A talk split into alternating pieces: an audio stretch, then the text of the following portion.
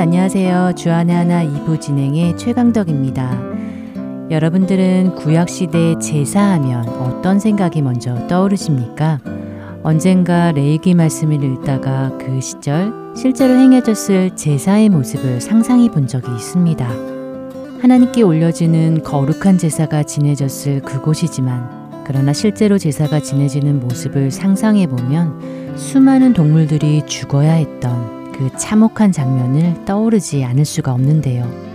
소며 양이며 비둘기며 얼마나 많은 짐승들이 그곳에서 죽어나갔을까요? 그것들을 죽이고 피를 쏟아내고 가죽을 벗기고 각을 뜨고 그리고 마지막으로 태우고 하는 일들이 수도 없이 행해졌을 것입니다. 짐승들이 죽을 때마다 질러대는 비명소리며 피비린내, 그리고 그것들을 태우는 연기와 냄새, 이곳이 성전이라고는 믿기지 않을 만큼 처참한 모습이지 않았겠습니까? 만약 지금 이 시대의 교회에서도 계속해서 이런 일들이 일어나고 있었다면 어땠을까요? 아마도 동물 애호가들로부터 적지 않은 질타와 반대 운동이 매일같이 일어났을 것만 같습니다. 구약시대 하나님은 왜 이렇게 동물들이 피를 흘려야 하는 제사를 요구하셨던 것일까? 사랑의 하나님이 왜 무고한 짐승들을 그렇게 하셨는지 어렸을 때 저는 이 부분이 정말 이해하기가 힘이 들었습니다. 게다가 마지막 그것들이 재단 위에서 불살라 번제가 드려질 때에 여호와의 향기로운 냄새라고 말씀하신 것은 더더욱 그랬는데요. 먼저 첫 찬양 한 곡 들으신 후에 말씀 계속 나누도록 하겠습니다. 나의 죄 모두 씻기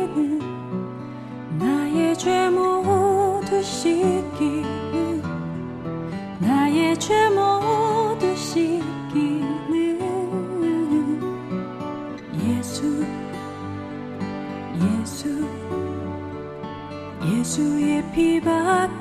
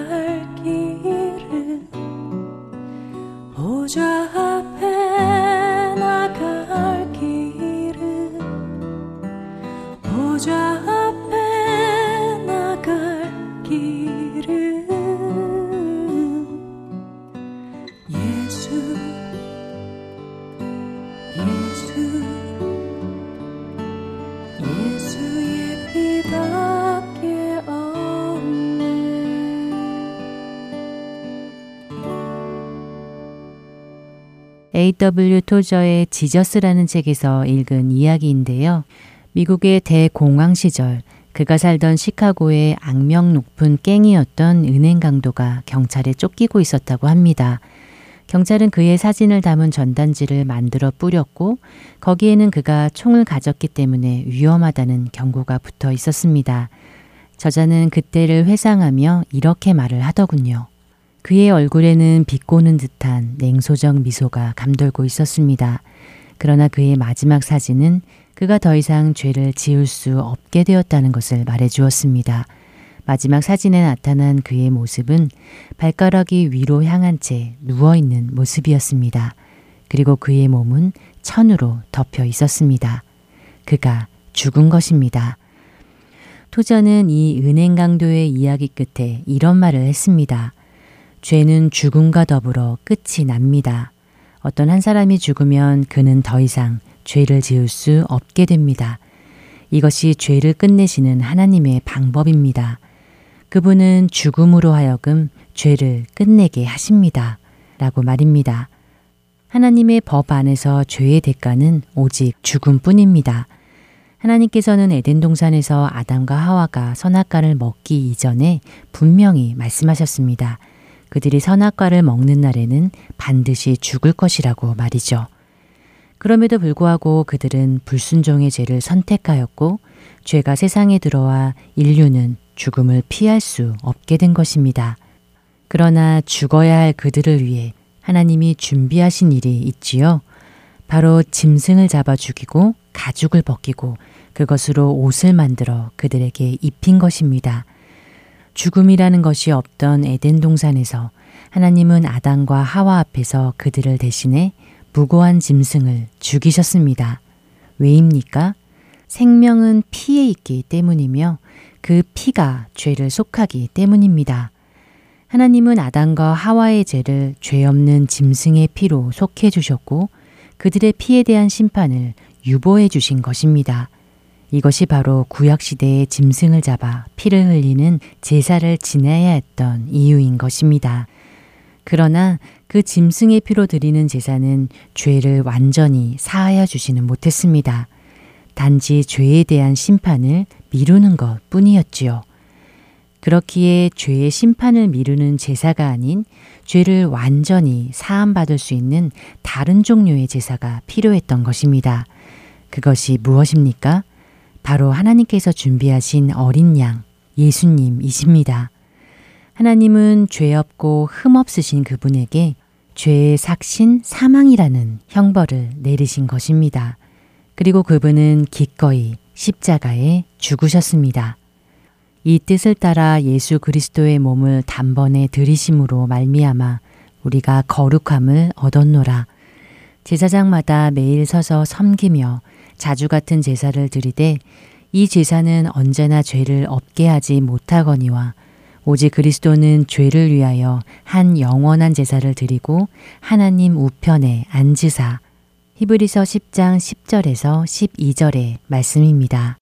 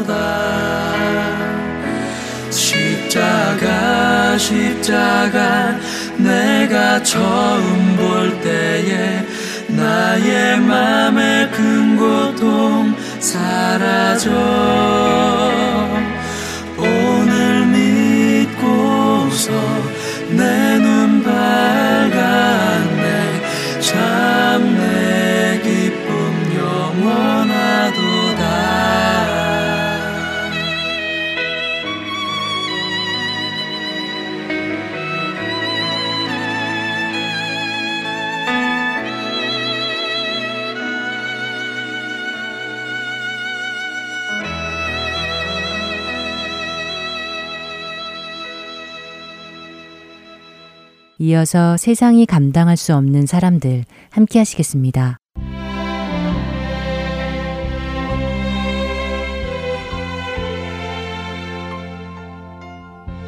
여러분 안녕하세요. 세상이 감당할 수 없는 사람들 진행의 강승규입니다.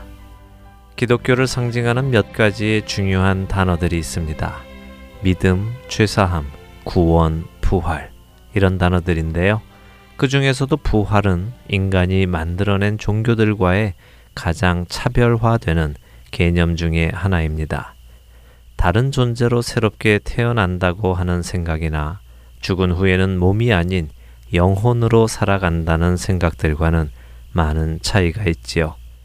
예수님은 부활하심으로 우리에게도 부활이 있음을 미리 보여주셨습니다.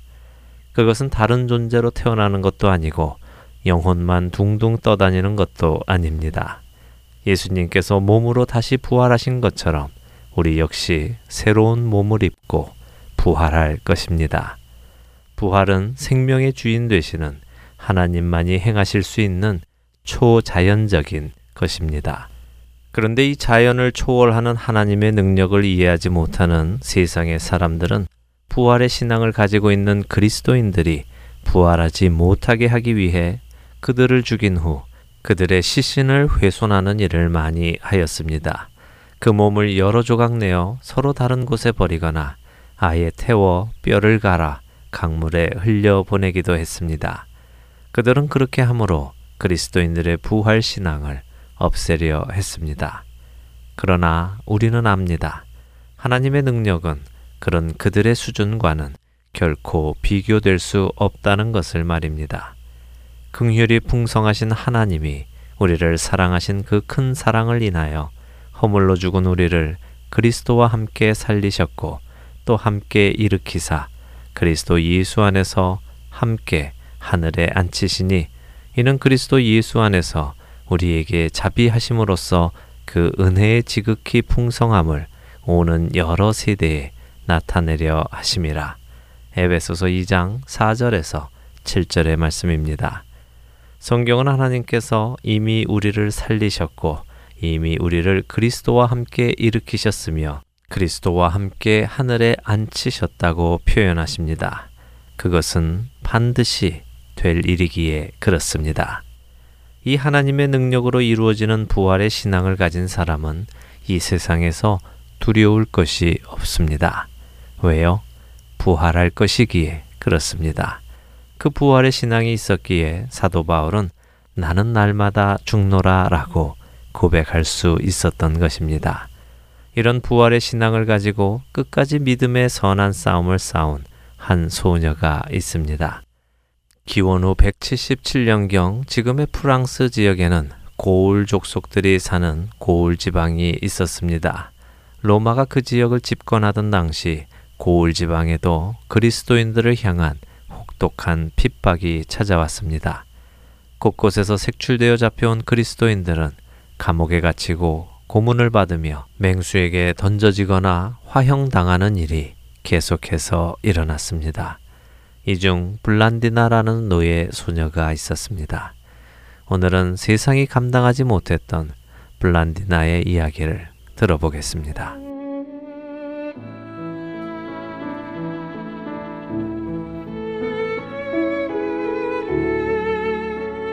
제 이름은 블란디나입니다. 저는 종의 신분으로 태어났지요. 저희 여주인님은 너무도 좋은 분이셨습니다. 그분은 제게 예수 그리스도를 전해주셨으니까요. 예수 그리스도를 알게 되자 저의 삶은 전혀 다른 삶이 되었습니다.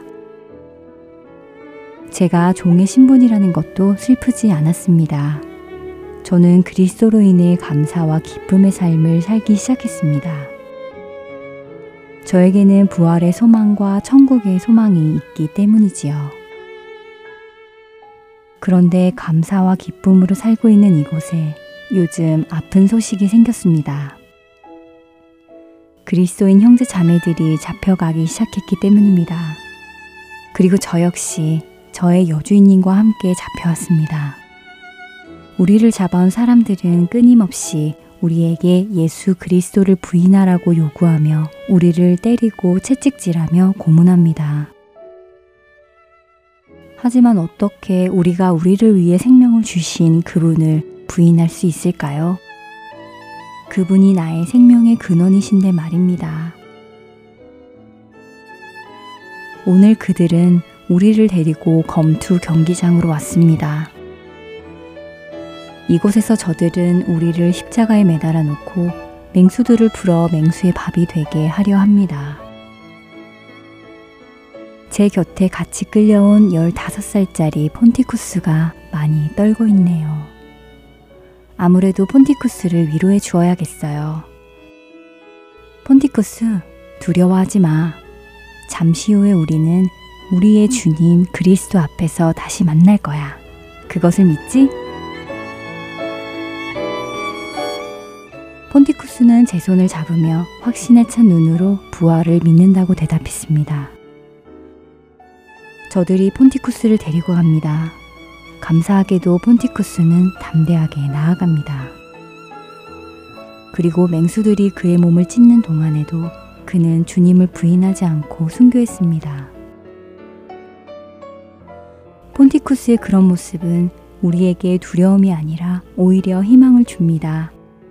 저는 제 주위에 있는 형제 자매들을 위해 하나님께서 힘을 주실 것을 기도하기 시작했습니다. 옆에 있는 형제 자매들이 하나씩 끌려갑니다. 하지만 그들은 죽음으로 끌려가는 것이 아니라 우리의 신랑 대신 주님을 만나러 가는 것입니다. 이제 곧 저의 차례가 될 것입니다. 주님, 주님을 보러 갑니다. 저의 믿음도 지켜주소서.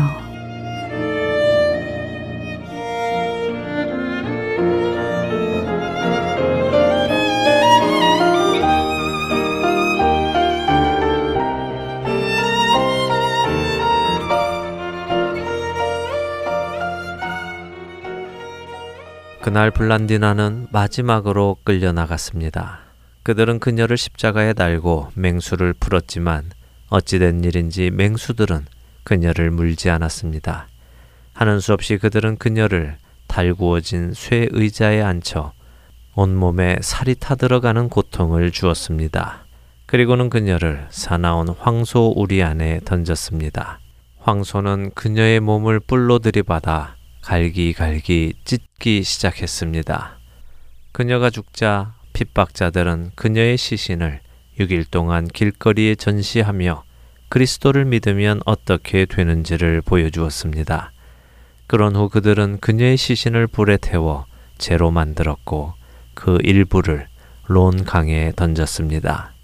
이렇게 함으로 순교자들이 다시는 부활하지 못할 것이라고 믿었기 때문입니다. 그러나 이 땅에서 우리의 육체가 짐승에 물려 갈기갈기 찢긴다 하더라도 불에 타서 죄가 된다 하더라도 우리는 그리스도께서 우리의 이름을 부르시는 그날 온전한 몸으로 또 영광스러운 몸으로 다시 일어설 것입니다. 그들의 마침은 멸망이요 그들의 신은 배요. 그 영광은 그들의 부끄러움에 있고 땅의 일을 생각하는 자라. 그러나 우리의 시민권은 하늘에 있는지라. 거기로부터 구원하는 자 곧 주 예수 그리스도를 기다리노니 그는 만물을 자기에게 복종하게 하실 수 있는 자의 역사로 우리의 낮은 몸을 자기 영광의 몸의 형체와 같이 변하게 하시리라. 빌립보서 3장 19절에서 21절의 말씀입니다. 부활의 소망이 있는 사람을 세상은 감당할 수 없습니다. 세상이 감당할 수 없는 사람들 마치겠습니다.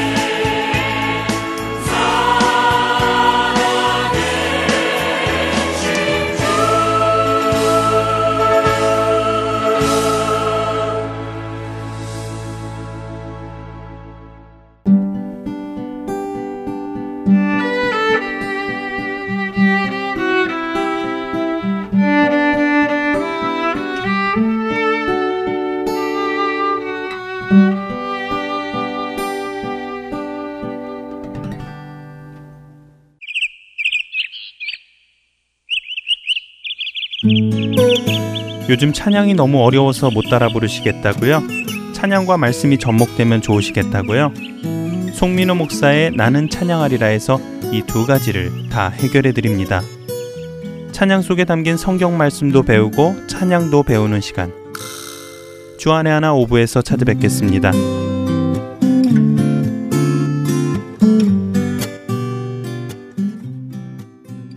설교 말씀 함께 하시겠습니다.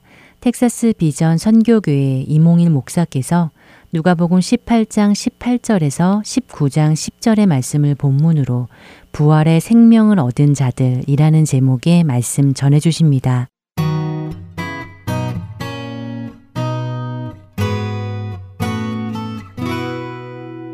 예수님께 선한 선생님 영생을 얻으려면 무엇을 해야 합니까? 라고 물었습니다. 예수님께서 대답하셨습니다. 왜 나를 선하다고 하느냐? 선한 분 오직 하나님 한 분뿐이시다. 너는 계명들을 알고 있다. 간음하지 마라. 살인하지 마라. 도둑질하지 마라. 거짓 증언하지 마라. 네 아버지와 어머니를 공경하여라.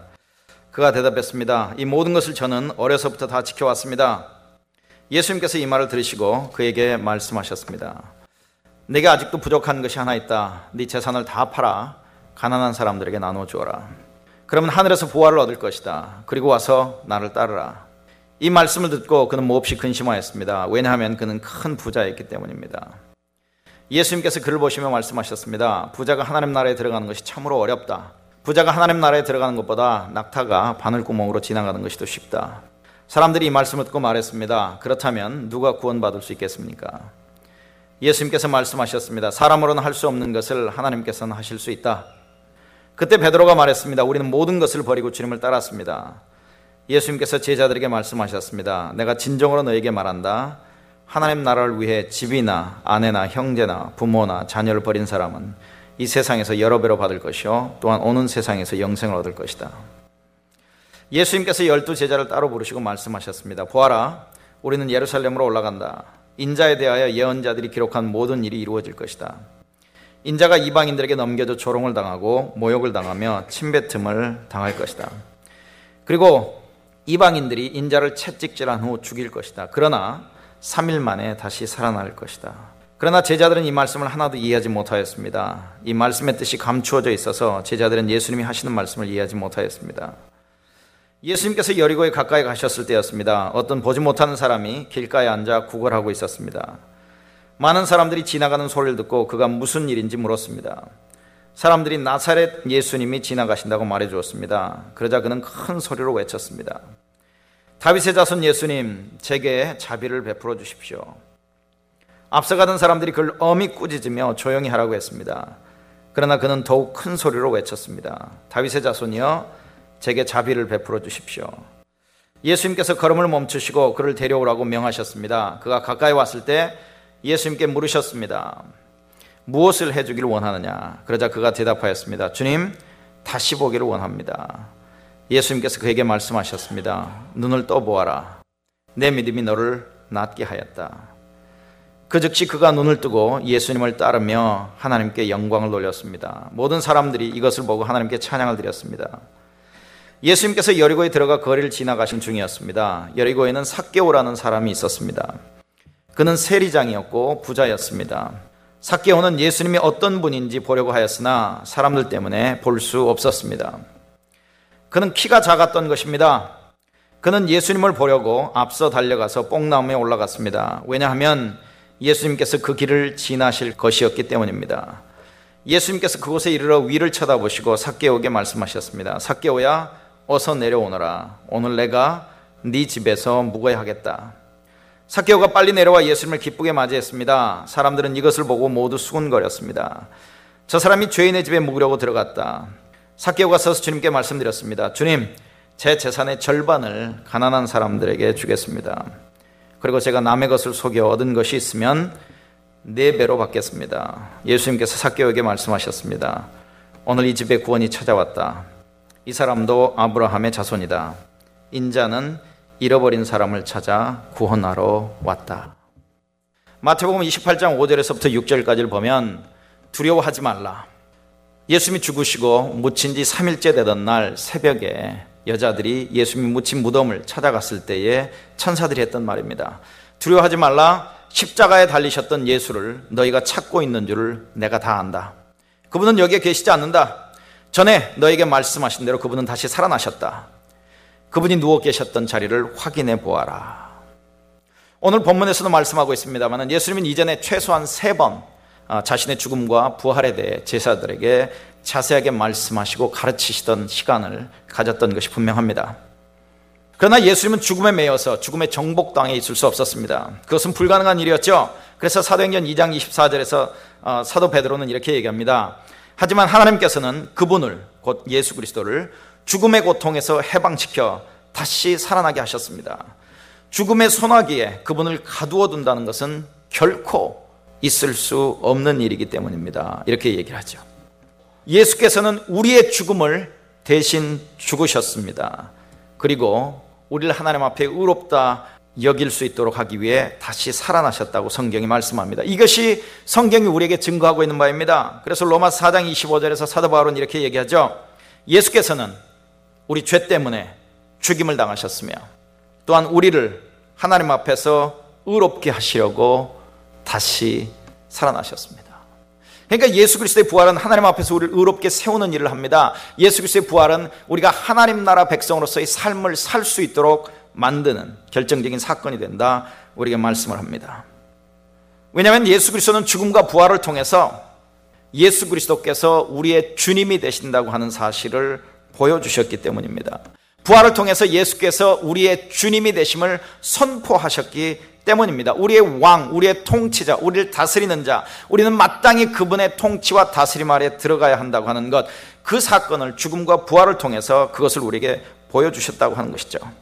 그분이 시작한 새로운 창조의 소식을 예수 그리스도로 말미암아 가능해진 새로운 창조의 이야기를 세상에 알려야 하고 하나님의 나라가 이 땅에 임하도록 우리가 애써야 한다고 하는 것이죠. 왜냐하면 여러분 예수님의 첫 번째 설교를 기억하십니까? 예수님의 첫 번째 설교는 이겁니다. 때가 됐다. 하나님의 나라가 가까이 왔다. 회개하고 복음을 믿어라. 하나님의 나라가 가까이 왔다고 하는 것이죠. 예수님을 통해서 하나님의 나라가 본격적으로 시작되었다고 하는 것이죠. 예수 그리스도 안에서의 새롭게 시작되어지는 하나님 나라를 말씀하셨습니다. 그리고 조금 전에도 우리가 함께 기도했던 주님이 가르쳐 주신 기도 내용에도 나라가 임하옵시며 그렇게 기도하라고 우리에게 말씀하셨죠. 그러면서 그 다음에 어떤 뜻이 나옵니까? 뜻이 하늘에서 이루어짐과 같이 땅에서도 이루어지다 말씀하고 있는 모습을 볼 수 있는 것이죠. 그러니까 부활은 하나님의 나라가 이 땅에 임하게 하는 사건입니다. 결정적인 사건이 된다고 하는 것이죠. 그리고 하나님은 예수 그리스도의 부활을 통해서 하나님 우리를 그 사건으로 부르고 계시다고 하는 것을 저와 여러분이 기억하셨으면 좋겠습니다.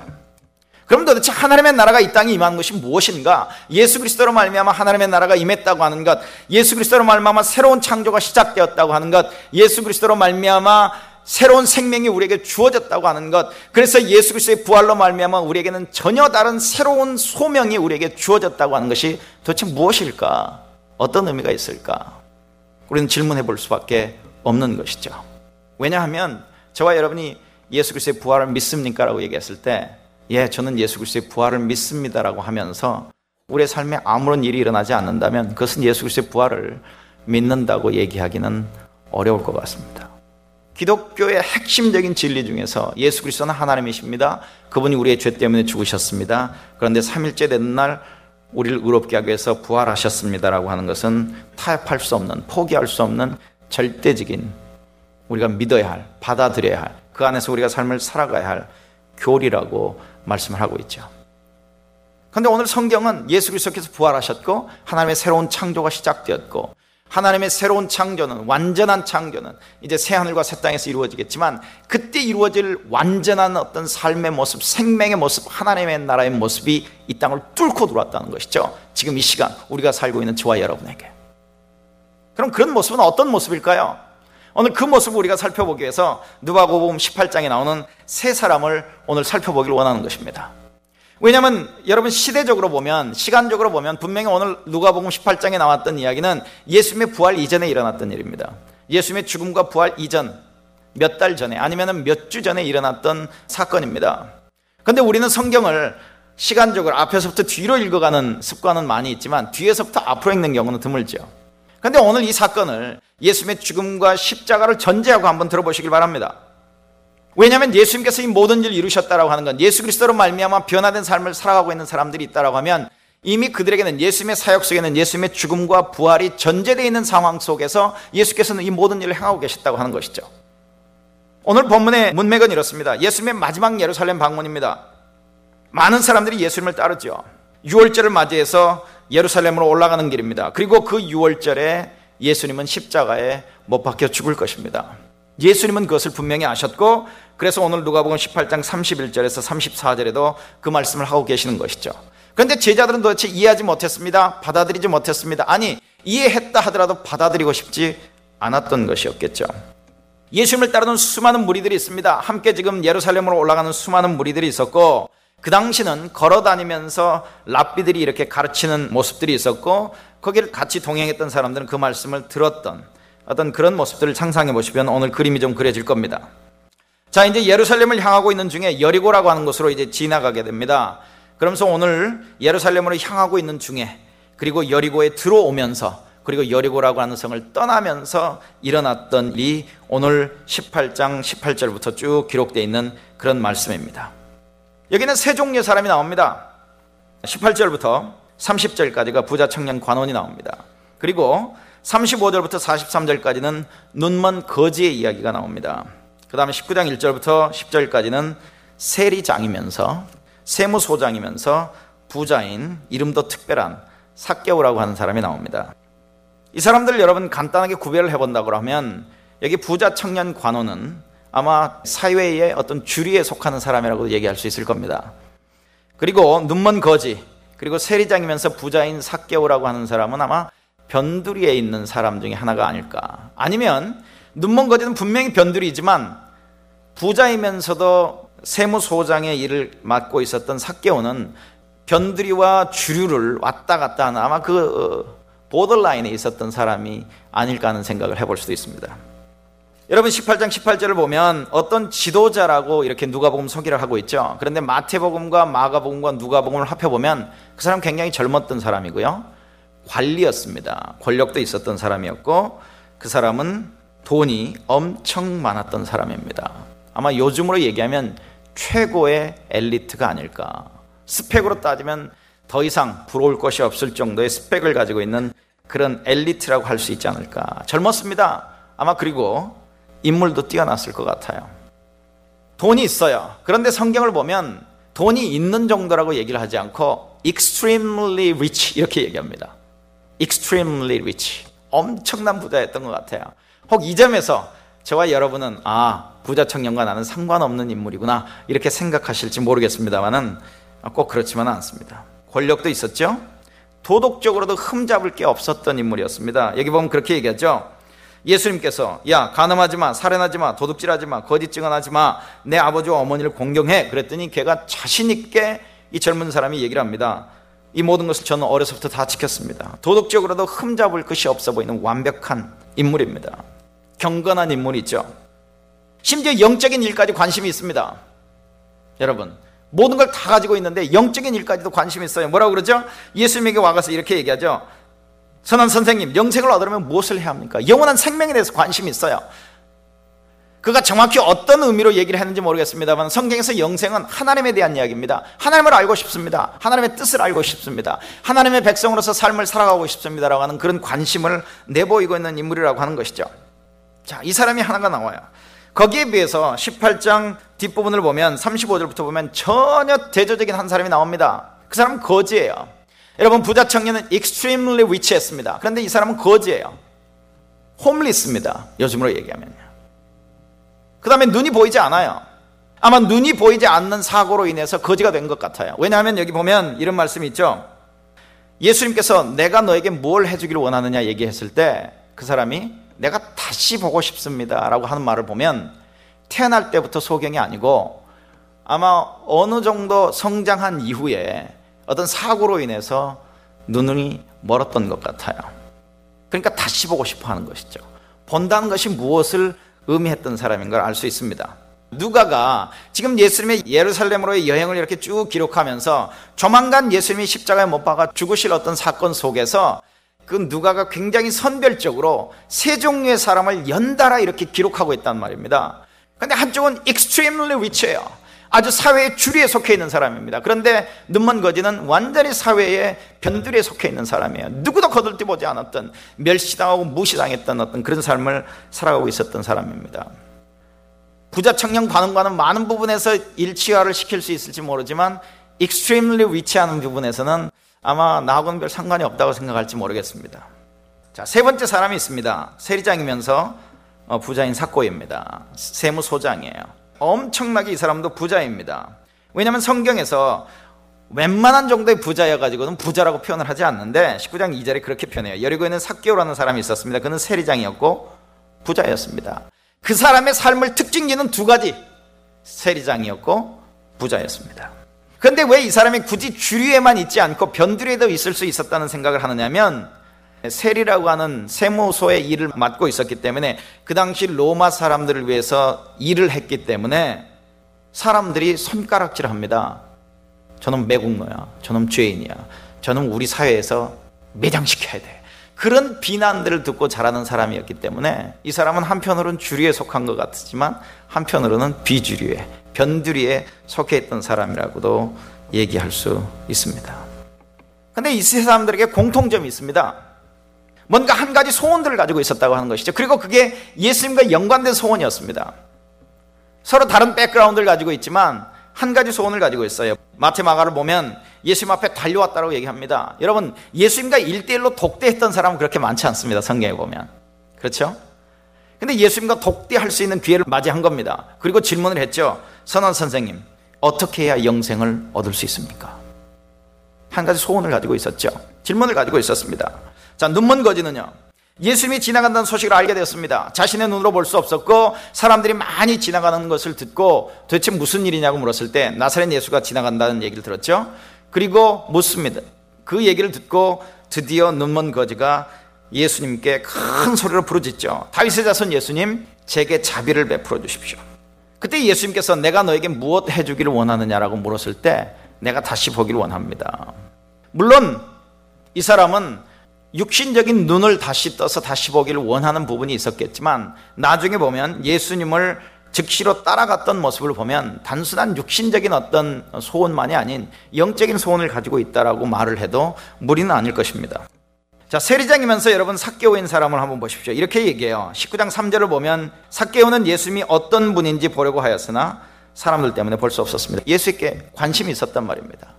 단순히 어떻게 생겼는가의 모습만을 보려고 했던 것 같지는 않아요. 이야기 전체를 보면. 예수 그리스도에 관한 진정한 참된 어떤 관심을 가지고 있었습니다. 그러니까 이 세 사람은 모두 같은 어떤 소망을 가지고 있었던 사람들이라고 하는 것을 우리가 알 수 있는 것이죠. 자, 그러면 이세 사람에 대한 예수님의 반응을 한번 보겠습니다. 각각 달라요.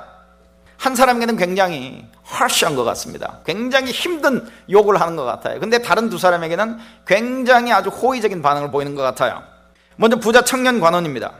이렇게 얘기합니다. 처음에 그렇게 얘기했죠? 가늠하지 마라, 살인하지 마라, 도둑질하지 마라, 거짓 증언하지 마라, 네 아버지와 어머니를 공경해라. 이렇게 얘기했더니 아 그거요? 문제 없습니다. 다 지켜왔거든요. 그랬더니 예수님께서 한 가지 더 얘기해 줍니다. 네게 아직도 부족한 것이 하나 있다. 네 재산을 다 팔아 가난한 사람에게 나누어 줘라. 그렇게 행한 후에 와서 나를 따라라. 예수님이 여러분에게 이 요구를 하시면 어떻게 하시겠습니까? 예수님이 여러분이 재산을 포기하라면, 여러분의 학위를 포기하라면, 여러분의 자존심을 포기하라면, 아니면 여러분의 삶에 저는 알지 못하지만 정말 귀하게 생각하고 있는 것을 포기하라면, 그것을 포기하고 따라갈 수 있겠습니까? 눈먼 거지에게는요, 이렇게 얘기했습니다. 내가 너에게 무엇을 해주길 원하냐? 예수님이 그렇게 요구하셨습니다. 사개오에게는요, 사개오가 올라가 있는 나무 밑에 와서 사개오야, 어서 내려와라. 오늘은 내가 네 집에 묵어야 하겠다. 일방적인 제안을 하죠. 예수님의 오퍼예요. 여러분, 부자 청년에게는요, 네 재산 다 팔아. 가난한 자에게 줘. 예수님에게 지금 달라고 하는 것도 아니고요. 다 팔아서 가난한 자에게 주고 나를 따라와. 너 영생에 관심 있잖아. 그렇게 요구하고 계세요. 눈먼 거지에게는요, 그래, 뭐 해줄까? 원하는 거 다 얘기해봐. 사개오에게는 내가 네 집에 들어갈게. 엄청난 여기서는 오퍼를 하고 계시죠. 세 사람의 반응은 이렇습니다. 거기에 대한. 부자 청년 관원은요, 아마 심장마비 걸리기 일보 직전이었던 것 같아요. 성경은 이렇게 얘기합니다. 침울한 표정을 지으며 몹시 근심했다. 이렇게 얘기를 하죠. 23절.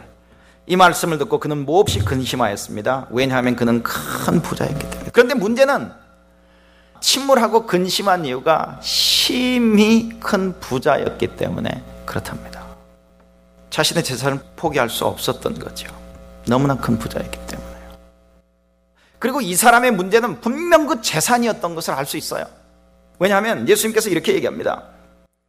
예수님께서 글을 보시면 24절 부자가 하나님 나라에 들어가는 것이 참으로 어렵다. 부자가 하나님 나라에 들어가는 것보다 낙타가 바늘구멍으로 지나가는 것이 더 쉽다. 분명 그에겐 물질이 문제가 된 겁니다. 재산이 문제가 된 거예요. 그가 엄청난 부자였기 때문에 그게 문제가 됐다는 것이죠. 그에게는 지금 하나님을 알고 싶고 하나님 나라의 백성으로 하나님의 삶을 살아가고 싶은 그 소망 속에는 하나님보다는 훨씬 더 중요한 어떤 것이 자리 잡고 있었던 것이고 예수님께서는 그것을 지적하고 계시는 것 뿐입니다. 그런데 문제는 부자는 찬스가 낮다는 겁니다. 거의 예수님은 뭐라고 얘기하냐면 부자는 하나님 나라에 들어가는 것이 불가능하다. 이렇게 얘기를 하는 거예요. 여러분 오해하지 마십시오. 부자가 아닌 사람들은 그렇지. 부자들 망해야지. 아 그놈들 진짜 천국에 들어가면 절대 안 되지. 아 구원받으면 안 되지. 그건 억울하지. 세상에서도 걔네는 부자로 삼고 천국에도 가도 그건 말도 안 되는 일이지. 속으로 아마 여러분들이 그렇게 생각할지 모르겠어요. 아니면 여러분들은 나는 가난하기 때문에 나는 천국에 들어갈 수 있을 거라고 자신하는 것도 사실은 이 본문을 제대로 이해하는 게 아닙니다 예수님은 일반화를 시키고 있는 게 아니에요. 모든 부자는 천국에 들어갈 수 없다. 모든 가난한 자는 자동으로 천국에 들어간다는 얘기를 하고 있는 게 아닙니다. 이 부자 청년 관원에게 지금 예수님께서는 그의 가장 큰 문제가 무엇인지를 지적하고 계시는 거죠. 그래서 여러분 27절은 그렇게 얘기합니다. 제자들이 그러면 누가 구원받을 수 있겠습니까? 라고 얘기했을 때 27절에 사람으로는 할 수 없는 것을 하나님께서는 하실 수 있다. 하나님은 하실 수 있습니다. 구원은 하나님으로부터 말미암아 오기 때문에 하나님은 하실 수 있죠. 그런데 여러분 여기에 나오는 분명한 메시지는요. 부자는 굉장히 힘들다는 겁니다. 그렇다고 동시에 가난하기 때문에 아주 쉽다라고 생각하지 마십시오. 성경은 그냥 단순 이분법을 적용해서 부자는 안 되고 가난한 사람은 된다는 얘기를 하고 있지는 않죠. 자, 거지 있습니다. 거지. 내가 너에게 무엇을 해주길 원하느냐 얘기했을 때 그 거지는 다시 보길 원한다라고 아주 간단한 그렇지만 절박한 요청을 하고 있죠.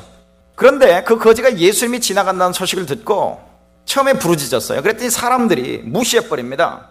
앞서가던 사람들이 그를 어미 꾸짖으며 조용히 하라고 했습니다. 그랬더니 그는 더 큰 소리로 질렀다. 비명을 질렀다. 거의 동물적인 수준으로 부르짖었다. 뭐 이렇게 표현하는 분들도 있습니다. 그래 예수님께서 그를 부르시죠. 그랬더니 즉시 자신의 겉옷을 벗어두고 즉시 달려갔다. 이렇게 얘기합니다. 자, 삭개요. 남에서 빨리 내려와 예수님을 기쁘게 맞이합니다. 그리고 이렇게 얘기합니다. 재산의 절반을 가난한 사람에게 나눠주겠다. 속여 얻은 것은 네 배로 갚겠다. 여러분 지금 오늘 세 인물에 중간에는 거지가 포함되어 있고요. 양쪽에는 두 부자가 속해 있습니다. 근데 한쪽은 예수님이 재산을 포기하라고 얘기했을 때 재산이 많은 거로 근심하여 떠나갔고요. 한쪽은 내가 네 집에 들어가겠다고 그랬을 때 요청하지도 않았는데 깨끗하게 그 모든 것들을 포기합니다. 여러분 재산의 반입니다. 한 번이라도 한번 상상을 해보세요. 이 사람이 엄청난 부자였다면 반은 상상할 수 없을 정도로 많은 금액이겠죠. 이 세 사람에겐 동일하게 방해가 있었습니다. 여러분 오늘 본문을 보면요. 첫째는 물질입니다. 젊은 청년 관원에게는 물질이었어요. 그 다음에 사기와 눈먼 거지를 보면 눈이 멀었다는 것, 그것도 방해 요소입니다. 그로 인해서 거지라고 하는 것도 방해 요소입니다. 왜냐하면 뒤에 보니까 거지라고 하는 이유 때문에 소리를 지르니까 사람들이 무시해버렸어요. 아마 욕을 했을지도 모르겠습니다. 사개오는요, 키가 작았어요. 근데 굳이 키가 작았다고 하는 얘기를 여기서 기록을 하고 있는 거 보면 굉장히 그게 핸디캡이었던 것 같습니다. 사개오에게는요. 그리고 사개오에게는 또 다른 방해가 있었죠. 자기가 살고 있는 그 유대인의 동네에서는 자기를 항상 죄인 취급을 했었다고 하는 것이죠. 그런데 여러분 첫 번째 부자이면서도 청년이면서도 관원은 결국 그 방해를 뛰어넘지 못했습니다. 포기하지 못했죠. 그런데 눈먼 거지는 그것을 뛰어넘었습니다. 삭개오도 그것을 뛰어넘었죠. 왜냐하면 삭개오는 키가 적어서 사람을 볼 수 없으니까 나무 위로 올라가지 않습니까? 그러니까 눈먼 거지와 삭개오에게는 공통적인 어떤 방해가 있어요. 동시에 어떤 것들이었냐면 사람들입니다. 사람들이라고 하는 방해 요소가 있어요. 부자 청년 관원에게는 재물이었습니다. 그것도 엄청나게 많은 재물이었어요. 삭개오와 눈먼 거지에게는 사람이 굉장히 큰 장애였습니다. 18장 38절 39절 그러자 그는 큰 소리로 외쳤습니다. 다윗의 자손 예수님 제게 자비를 베풀어 주십시오. 앞서가던 사람들이 그를 엄히 꾸짖으며 조용히 하라고 했습니다. 그러나 그는 더욱 큰 소리로 외쳤습니다. 19장 7절 삭개오에게 이랬죠. 사람들은 이것을 보고 모두 수군거렸습니다. 저 사람이 죄인의 집에 묵으려고 들어갔다. 여러분 여러분들에게 신앙생활에 방해가 되는 것은 무엇입니까? 분명 성경에서는 예수 그리스도의 죽음과 부활로 말미암아 우리에게 새로운 삶이 주어졌다고 얘기하고 하나님의 새로운 창조가 우리 속에서 시작이 됐다고 얘기를 하는데 우리를 옛날과 같은 모습으로 꽉 묶어두고 있는 장애물은 무엇일까요?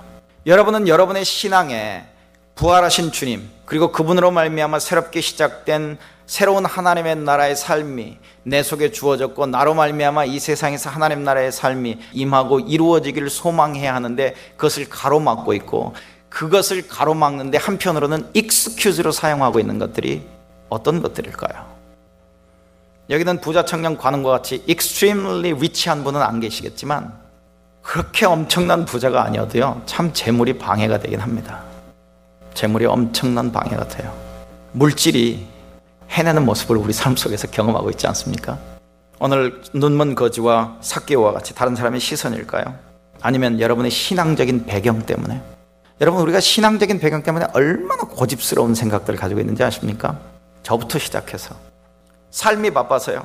아니면 너무 게을러서요. 아니면 정말 헌금하기 싫어서요. 지금 내가 하나님께 더 가까이 가야 하는 어떤 강력한 내적 부르심이 있음에도 불구하고 끊임없이 다른 이유들을 들어서 여러분들을 방해하고 있는 것은 무엇이냐는 거죠. 여러분 오늘 부자 청년의 모습을 보십시오. 침통하게, 우울하게, 슬퍼서 돌아갔습니다. 이 사람은 부활의 생명과는 전혀 상관이 없는 삶의 모습이죠. 눈먼 거지는요. 예수님께서 부르실 때 겉옷을 집어 던져버리고 뛰어갔다라고 얘기를 하죠. 여러분, 부자 청년 관원은요, 처음에 예수님께 뛰어왔어요.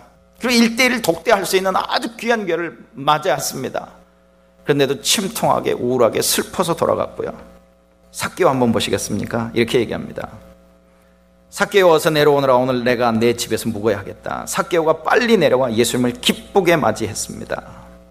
삭개오가 서서 주님께 말씀드렸습니다. 주님, 제 재산의 절반을 가난한 사람에게 주겠습니다. 그리고 제가 남의 것을 속여 얻은 것이 있으면 네 배로 갚겠습니다. 예수님께서 삭개오에게 말씀하셨습니다. 오늘 이 집에 구원이 찾아왔다. 이 사람도 아브라함의 자손이다. 인자는 잃어버린 사람을 찾아 구원하러 왔다. 변화된 삶의 대조된 모습을 저와 여러분이 기억하시겠습니까? 눈먼 거지의 삶과 삭개의 삶은 예수 그리스도의 부활의 능력의 삶을 이 땅에서 살아가고 있는 살아내는 살기 시작하는 한 사람의 모습이라고 하는 것이죠. 그 부활의 주님과 여러분은 어떤 상관이 있으십니까? 부활의 주님으로 말미암아 우리에게 주어진 하나님이 새롭게 시작하는 그 새로운 창조와 여러분의 삶은 어떤 연관이 있냐는 것이죠. 여러분은 부자 청년 관원입니까? 아니면 눈먼 거지와 같습니까? 아니면 삭개오와 같습니까? 이게 예수님께서 말씀하실 때 예수 그리스도로 말미암아 하나님의 나라가 이 땅에 가까이 왔다라고 하는 결정적인 우리의 눈에 볼 수 있는 우리가 경험할 수 있는 하나님 나라의 모습이라고 하는 것이죠. 그 예수 그리스도께서 죽음과 부활을 통해서 하나님의 나라의 삶이 우리 가운데 가능하도록 이루어졌다는 겁니다.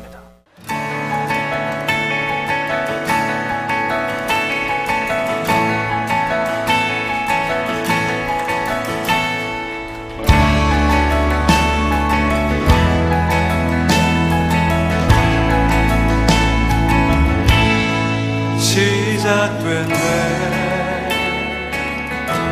우리 주님의 능력이 나의 삶을 다스리고 새롭게 하네. 자유하네. 죄와 사망으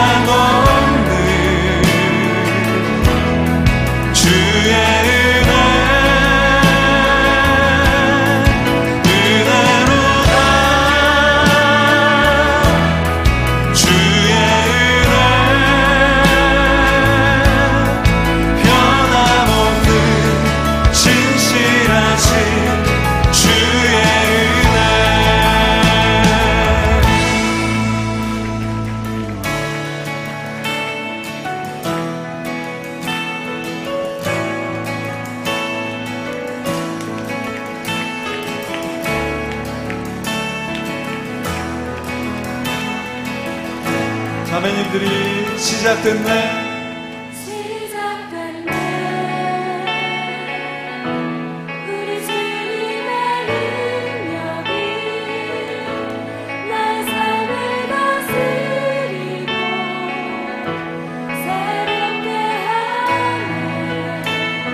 형제님들이 자유 안에 자유 안에 죄와 사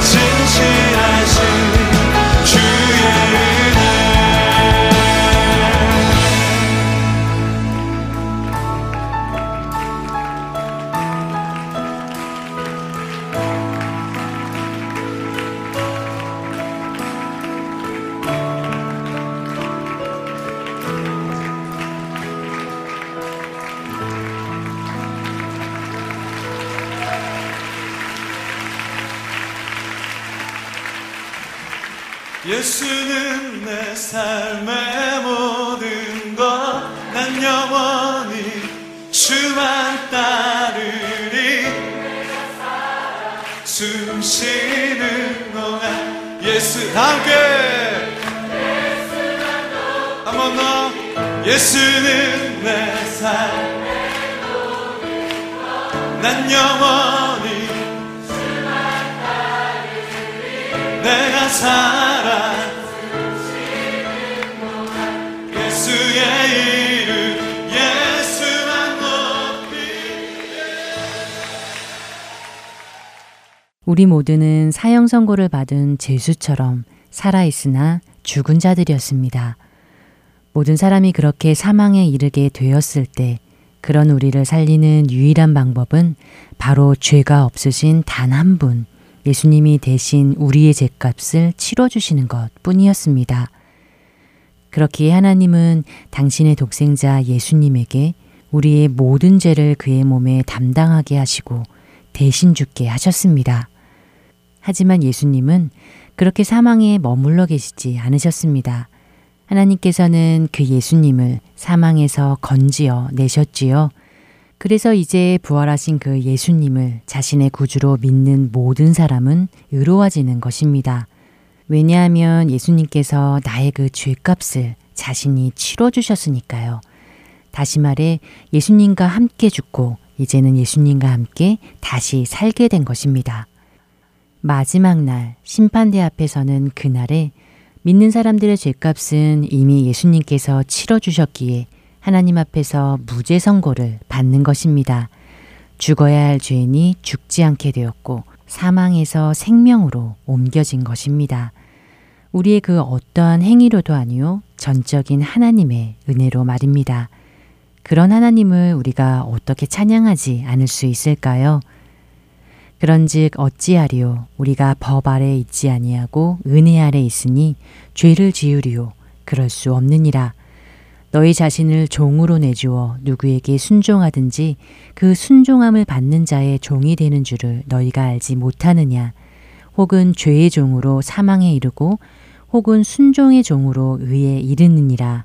하나님께 감사하리로다 너희가 본래 죄의 종이더니 너희에게 전하여 준 바 교훈의 본을 마음으로 순종하여 죄로부터 회방되어 의에게 종이 되었느니라. 로마서 6장 15절에서 18절의 말씀입니다. 하나님은 우리를 살리시기 위해 양 한 마리쯤을 죽이신 게 아니었습니다. 바로 자신의 독생자 아들을 죽게 하신 것입니다. 아들의 생명을 지불하시고 살리신 자기 백성을 하나님께서 계속 죄 속에 살도록 내버려 두실 수 있으실까요? 그러실 수 없으실 것입니다. 우리를 예수님의 피값으로 그 죄를 사하여 주시고 구원의 반열에 들어가게 해 주셨다면 이제 하나님은 성령의 영을 우리에게 주셔서 우리의 속사람을 변화시켜 가실 것이고 그리스도의 모습으로 빚어나 가실 것입니다. 맏아들 예수님의 형상을 본받아 거룩한 자녀로 의의 모습으로 만들어 가실 것입니다. 그 하나님을 굳건히 믿고 성령님의 인도하심을 따라 우리 스스로를 의의 종으로 내어줌으로 정결하고 거룩한 자녀로 지켜나가야 할 것입니다. 그렇게 주님을 만날 그날까지 어두운 세상의 빛들로 나타나는 저와 여러분 되기를 간절히 바라며 주안의 하나 2부 여기에서 마치도록 하겠습니다. 지금까지 구성과 진행의 최강덕이었습니다. 안녕히 계세요.